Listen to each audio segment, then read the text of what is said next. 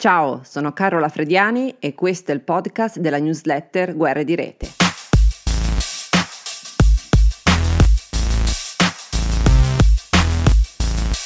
Buongiorno e benvenuti all'edizione del 14 marzo 2021. Oggi, eh, prima di iniziare con le notizie, vorrei ringraziare tutti quelli che hanno partecipato alla campagna di crowdfunding di Guerre di Rete, che eh, come sapete è iniziata l'11 gennaio e si è conclusa l'11 marzo.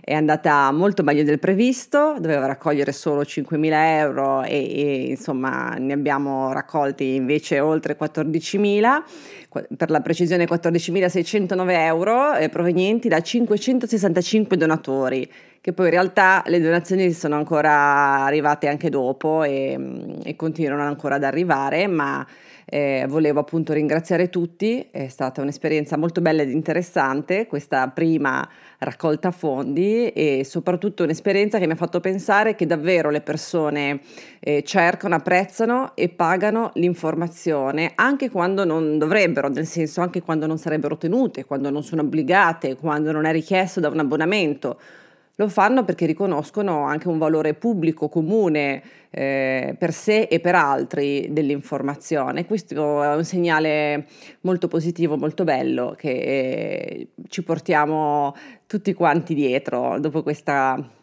questa piccola esperienza. Quindi ancora grazie a tutti e iniziamo invece con la newsletter di oggi e in particolare col tema dei cosiddetti passaporti vaccinali. Come sapete, infatti, la Commissione europea ha annunciato la presentazione di un progetto di passaporto vaccinale entro questo mese. In particolare la Presidente della Commissione, Ursula von der Leyen, ha avanzato l'idea di una piattaforma in grado di collegare le diverse soluzioni nazionali. Non si tratterebbe dunque di un unico documento valido in tutta l'Unione Europea, ma potrebbero essere comunque presi in considerazione diversi criteri, quindi la vaccinazione, un test recente con eh, esito negativo nel caso in cui non ci, non ci si possa vaccinare o non si, non si sia ancora vaccinati, o un test per la presenza di anticorpi. Diciamo che la compresenza di diverse opzioni, vaccino, tampone, test anticorpi, scrive Le Monde ripreso da Internazionale, servirebbe a ridurre la valenza discriminatoria di un vero e proprio pass legato solo alla vaccinazione, che come sappiamo, soprattutto in questi giorni, sta procedendo a rilento con vari problemi. Ma, come scriveva alcuni giorni fa la testata belga Le Soir, il progetto non è affatto chiaro, dato che la vaccinazione non è obbligatoria e soprattutto i paesi dell'Unione sono divisi sulla questione. Prima di parlare di un salvacondotto, bisognerebbe riconsiderare la strategia per la vaccinazione all'interno dell'Unione. E questo, insomma, dico io, sappiamo è un tasto dolente, soprattutto in questi giorni. Una proposta per introdurre i cosiddetti passaporti vaccinali al fine di agevolare la mobilità è attesa eh, per il 17 marzo e potrebbe essere valida solo con vaccini approvati dall'EMA, l'Agenzia Europea per i Medicinali. Questo l'ha scritto qualche giorno fa Euronews. Dunque, secondo questa ipotesi, allo stato attuale, questo includerebbe solo i vaccini Pfizer, BioNTech, AstraZeneca, Moderna e Johnson Johnson. E sembrerebbe eh, smentire quanto scritto qualche giorno prima invece dalla testata Bloomberg, secondo la quale il cosiddetto Green Pass europeo avrebbe incluso anche i vaccini approvati in emergenza da singoli Paesi membri, quindi nello specifico anche quello russo e cinese, come avvenuto ad esempio in Ungheria. Sempre secondo fonti europee citate da Euronews, la durata di questi certificati digitali, che però dovrebbero essere disponibili anche in formato cartaceo, sarà limitata al periodo della pandemia, mi viene da dire ovviamente, mentre test e quarantene resteranno comunque delle alternative per la libera circolazione. I vaccini cioè non, non saranno, non dovrebbero essere una precondizione per gli spostamenti. Ancora la Presidente della Commissione von der Leyen ha detto che Tecnicamente sarebbe possibile sviluppare un Green Pass entro tre mesi, ma che restano molte questioni politiche da risolvere. L'obiettivo sarebbe averlo funzionante per l'estate, aiutando a far ripartire spostamenti e turismo come voluto fortemente da paesi come la Grecia, la Spagna e il Portogallo in cui le economie sono molto dipendenti da questo settore. Per quanto riguarda invece le proposte di app e pass da parte di altri soggetti pubblici o privati come condizione per l'accesso a determinati locali o per la fruizione di certi servizi, aeroporti, hotel, stazioni, palestre, eccetera, è intervenuto a inizio marzo il garante per la privacy italiano. La sua posizione è chiara. Il trattamento dei dati sullo stato vaccinale dei cittadini a fini di accesso a determinati locali o di fruizione di certi servizi deve essere oggetto di una norma di legge nazionale. In sua assenza, l'utilizzo que- in qualsiasi forma da parte di soggetti pubblici o privati, fornitori di servizi destinati al pubblico, di app e pass destinati a distinguere i cittadini vaccinati dai cittadini non vaccinati è da considerarsi illegittimo, scrive il garante.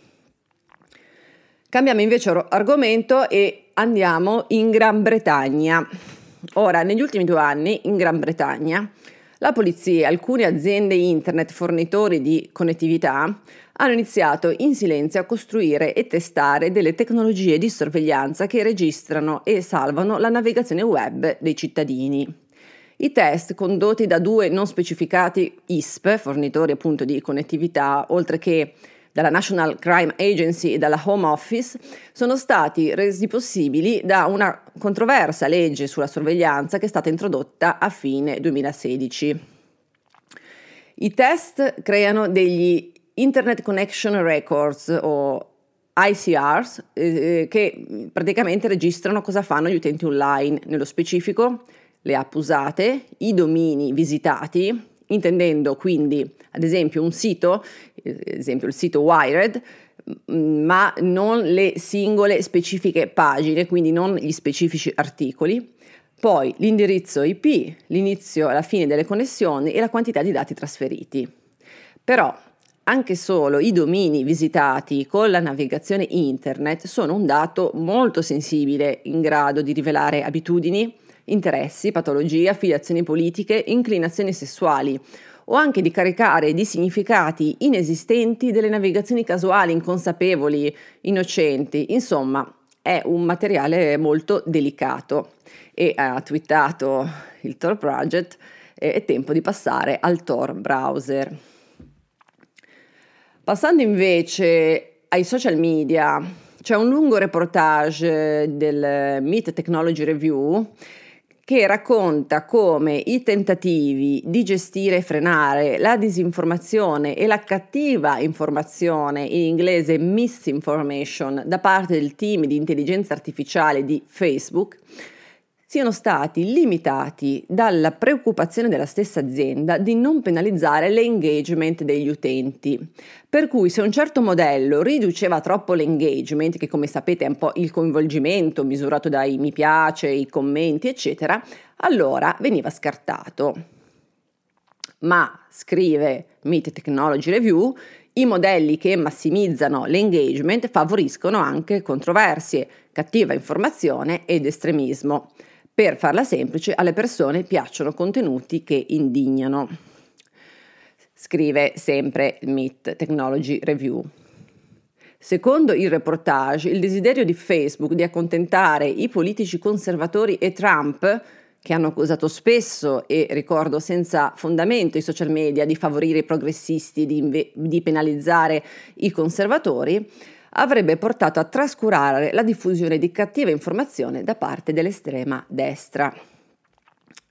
Su una linea simile è il ragionamento espresso anche dalla testata The Protocol, secondo la quale Facebook e altre piattaforme si sarebbero concentrate sull'estremismo internazionale, specie quello jihadista, trascurando quello interno, che sarebbe poi sfociato nell'assalto al Campidoglio.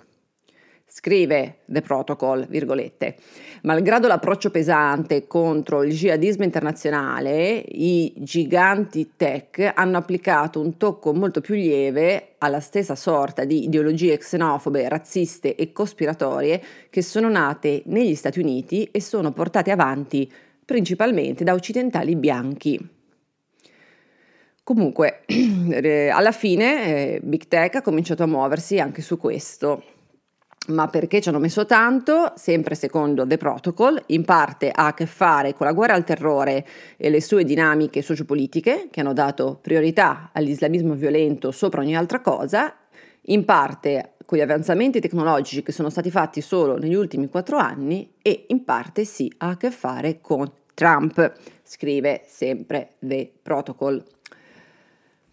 C'è poi eh, un interessante alert, eh, avviso, chiamiamolo così, dell'FBI. Oggi è più facile incontrare delle informazioni online il cui contesto è stato alterato da, ad esempio, attori malevoli, più che contenuti del tutto fraudolenti o del tutto proprio sintetici, scrive l'FBI in questo alert. Ma in futuro il trend cambierà e i contenuti sintetici cresceranno con la progressione delle tecnologie di intelligenza artificiale. A dirlo, appunto, è questo avviso dell'FBI, secondo la quale eh, attori malevoli quasi certamente useranno i deepfake, che come sapete sono i video, immagini, audio finti creati con tecniche di intelligenza artificiale, per avanzare le loro operazioni di influenza digitali, ma anche attività criminali to court, ad esempio spear phishing, e questo già nei prossimi 12-18 mesi. Per quanto riguarda l'aspetto più criminale, l'FBI mette in guardia sull'evoluzione di quel tipo di truffe contro le aziende che sono racchiuse in genere sotto il cappello di BEC, Business Email Compromise, dove sono compromesse o imitate le comunicazioni con fornitori o clienti per intercettare e deviare pagamenti su conti bancari in mano ai criminali.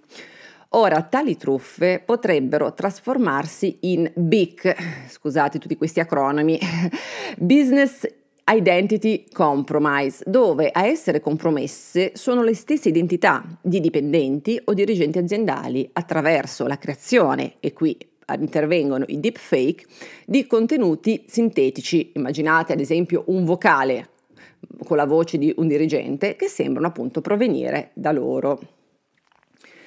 La parte più interessante della notifica sono i consigli su come riconoscere i deepfake o comunque sulle procedure per verificare l'autenticità di un contenuto o di una comunicazione. Molti li sappiamo già, ne elenco solo alcuni fare attenzione ed avere cautela soprattutto su quei contenuti che sono particolarmente divisivi, infiammatori, sapendo che c'è chi potrebbe sfruttarli per diffondere questo genere di deepfake, cercare sempre multiple fonti di informazione indipendente, non pensare che un individuo online sia legittimo o esista solo sulla base dell'esistenza di sue immagini, video o audio sui suoi profili online, Usare l'autenticazione a più fattori ed educare le persone contro il rischio di social engineering e phishing. Fare attenzione alla richiesta di informazioni personali e verificare sempre la loro legittimità attraverso un diverso canale di comunicazione, che vuol dire se ti arriva una mail, verifica attraverso una telefonata e via dicendo. Attenzione anche per quanto riguarda i deepfake, ad esempio video o immagini, a indicatori visuali che mostrano distorsioni, inconsistenze o deformazioni nelle immagini e nei video, specie attorno alle pupille, ai lobi dell'orecchio e sullo sfondo. Ci sono poi alcune notizie sui eh, diritti dei lavoratori della gig economy, in particolare in Spagna i rider saranno considerati lavoratori a tutti gli effetti e i sindacati avranno il diritto di accedere agli algoritmi utilizzati dalle piattaforme per distribuire il lavoro. Dopo cinque mesi di negoziati difficili, scrive il manifesto, il governo porta a casa un importante risultato che dota di diritti una pletora di lavoratori precari che sono stati protagonisti in questi mesi del reparto porta a porta di cibo e acquisti telematici. Segnaliamo poi eh, questa storia, questa notizia di un incendio nel data center di Strasburgo di OVH, società francese leader nel cloud, con oltre un milione e mezzo di clienti nel mondo, che ha messo offline decine di migliaia di pagine web. E poi uno speciale su eh, revenge porn che comunque, come eh, scrive Rosita Ritano, in questo caso in newsletter, è eh, una definizione sbagliata, lo sappiamo, non, non c'è nessuna vendetta eh, e, non è, e non c'è insomma nessuna pornografia, nel senso che non c'è nulla di consensuale in, in questo fenomeno, ma eh, andrebbe definito appunto come la disseminazione, diffusione di immagini e contenuti intimi e come una forma di violenza e si spiega che questo fenomeno è purtroppo continua a essere in crescita e pro, prolifera anche nei, in gruppi, ad esempio in chat, in gruppi, in canali, da Telegram ad altre piattaforme.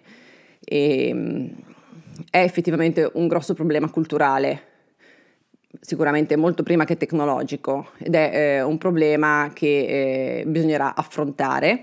E tra l'altro, sempre Rosita segnala che l'Italia è il secondo paese in Europa, l'ottavo a livello globale per download di stalkerware, cioè di programmi che vengono installati sui dispositivi di partner o ex o familiari, consentono di accedere a molte, se non tutte, delle informazioni lì custodite.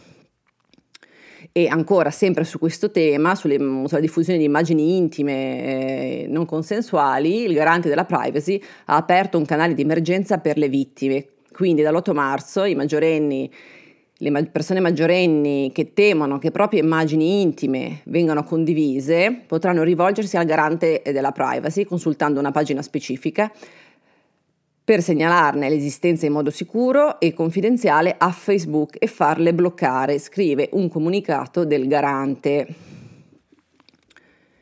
E, e su quest'ultima notizia no, chiuderei questo podcast per oggi e noi ci sentiamo la prossima settimana. Ciao a tutti!